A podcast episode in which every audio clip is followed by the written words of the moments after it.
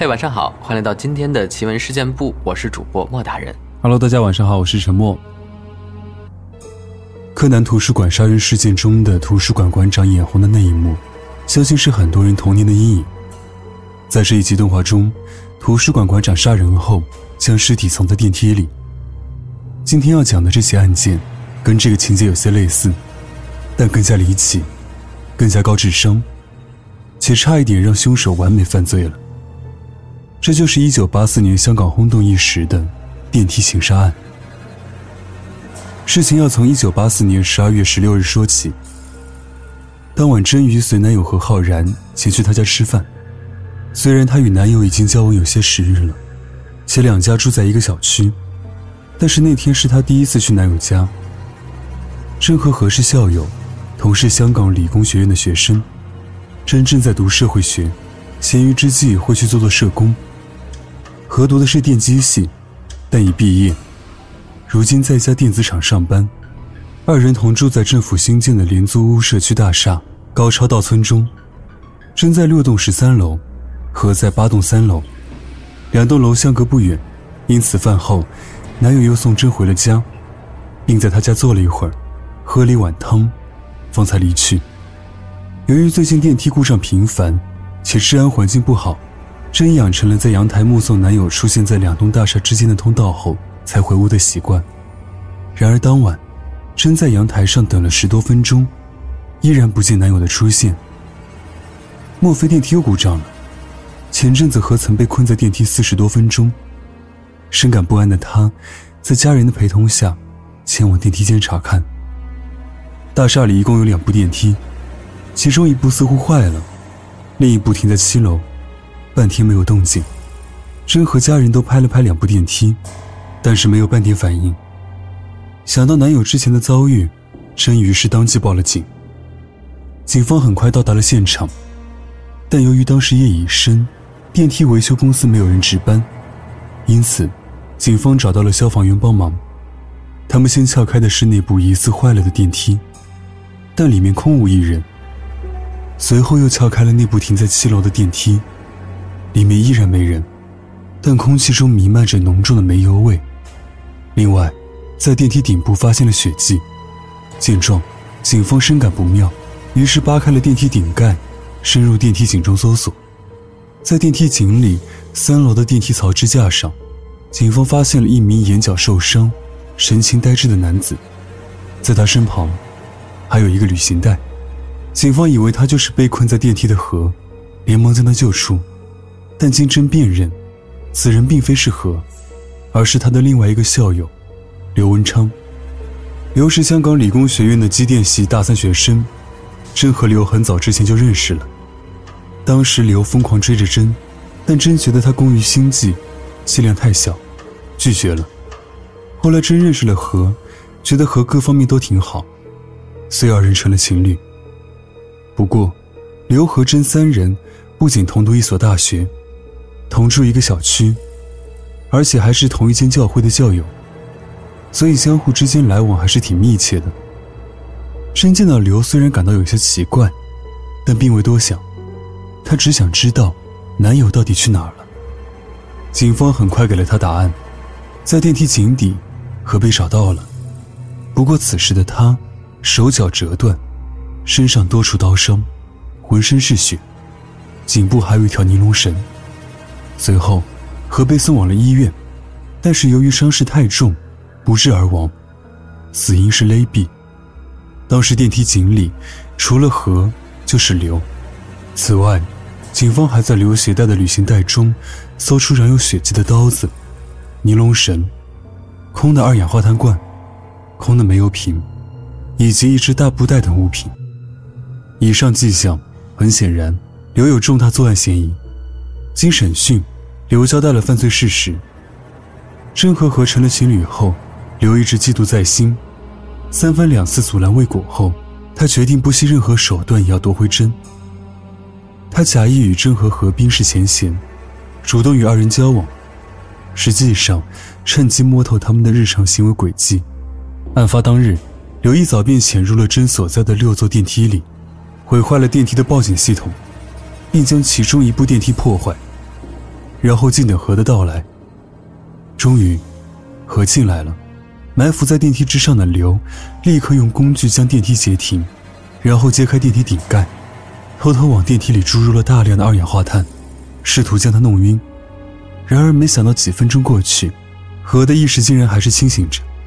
刘于是往何身上泼洒煤油，并点火，趁何着急灭火之际，跳入电梯，持刀刺伤了何，又用尼龙绳勒住他的颈部。在真和家人猛拍电梯门时，为隐藏踪迹，刘江河吊上电梯顶部，并把他从电梯内部紧急通道丢下，令其坠落电梯槽底。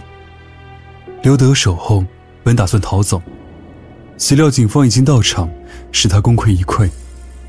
一九八五年一月，刘被控谋杀罪名成立，处以死刑。但由于香港当时的宗主国英国已经废死，香港虽然保有死刑，但自一九六六年后就已经停止执行。死囚一律会自动由英国女王特赦，改为终身监禁。一九八七年，法庭改判刘三十年监禁。此外，值得一说的是，案发前两个月，刘曾如法炮制过一回电梯密室。即那一次让何被困电梯四十多分钟，就是他所为。他当时只想教训一下何而已，并没下毒手。可是，他不知道的是，经过那一次，让真有了目送河的习惯，也因此，他才能够早早的发现异状，让刘无法脱身。或许，这就是冥冥中自有天意吧。此案件曲折离奇程度。令全港市民极为震惊。亚洲电视曾根据本案改编成电视情杀案单元剧集，收录到《新香港奇案》系列。女主角为议员刘景玲，而欧景棠饰演被杀死者，凶手则由林祖辉饰演。有兴趣的听众可以找来看看。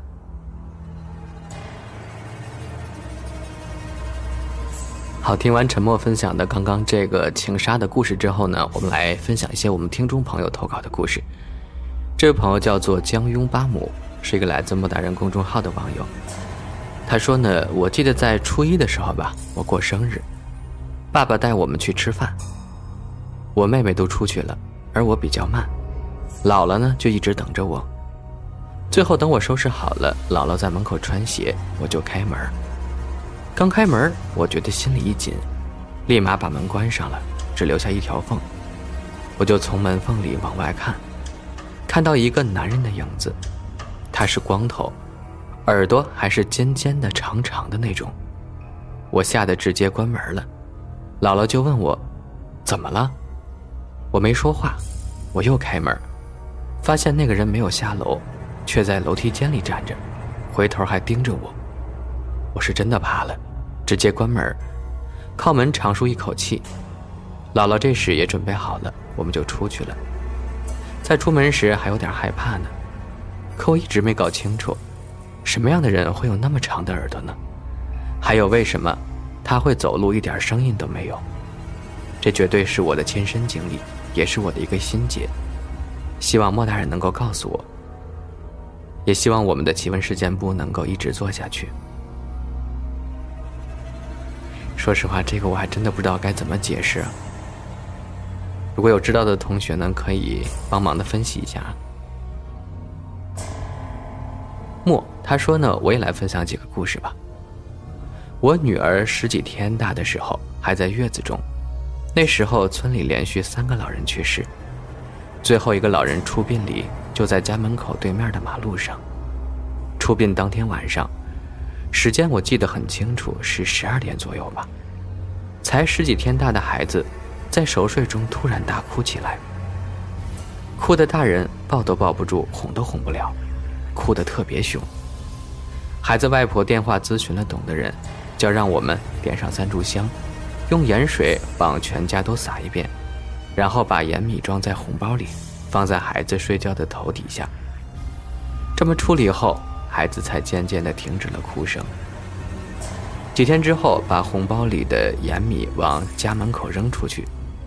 自从这件事之后，孩子只要每次到奶奶家，再回家，就会各种哭闹难哄。还有一个事儿也是关于我女儿的。那是孩子差不多两岁的时候，家马路对面的那户人家老人过世了，搭建的灵堂是那种很像古时候人过世的那种灵堂的，一片白灵的那种。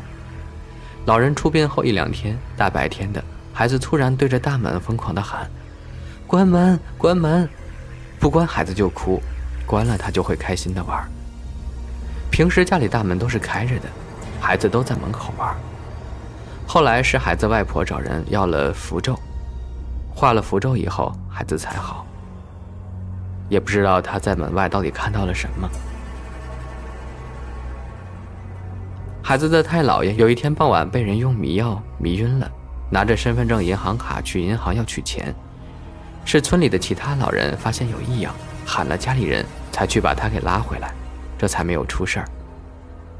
这之后没几天，孩子肺炎要去医院检查，孩子太姥爷说什么都要跟着去，没办法就让他跟着一块儿去了。结果半路我们的车子追尾了别人，后来也是孩子外婆去找人问，说是。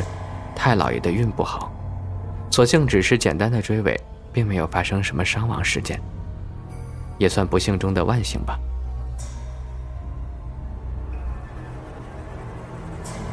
糖糖子，这是一个来自新浪微博的网友，他说：“我听节目有四年了，这是我小学三年级时发生的一件事儿。我们小区呢是一个很旧的小区，分为别墅区和公寓区。”别墅区那儿呢，有一个很大的房子，在我很小的时候就废弃了。院落里全部都是杂草，之前还有一个疯子住在里面。当时我小，也比较有那种探险的精神，就约了几个朋友一起进去探险。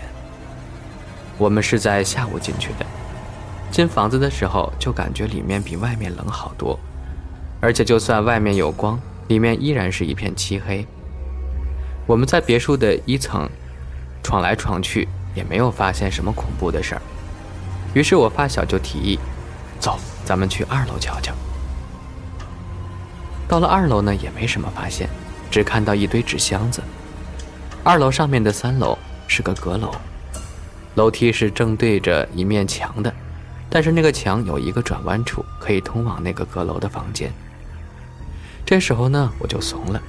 因为那实在太黑了，鬼什么的我倒是不怎么怕，我就是怕黑。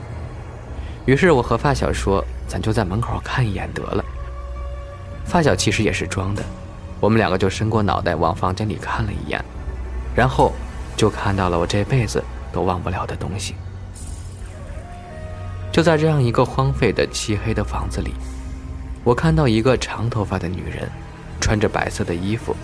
正对着梳妆镜梳头发，那个镜子还正好照到了我们两个探出来的脑袋。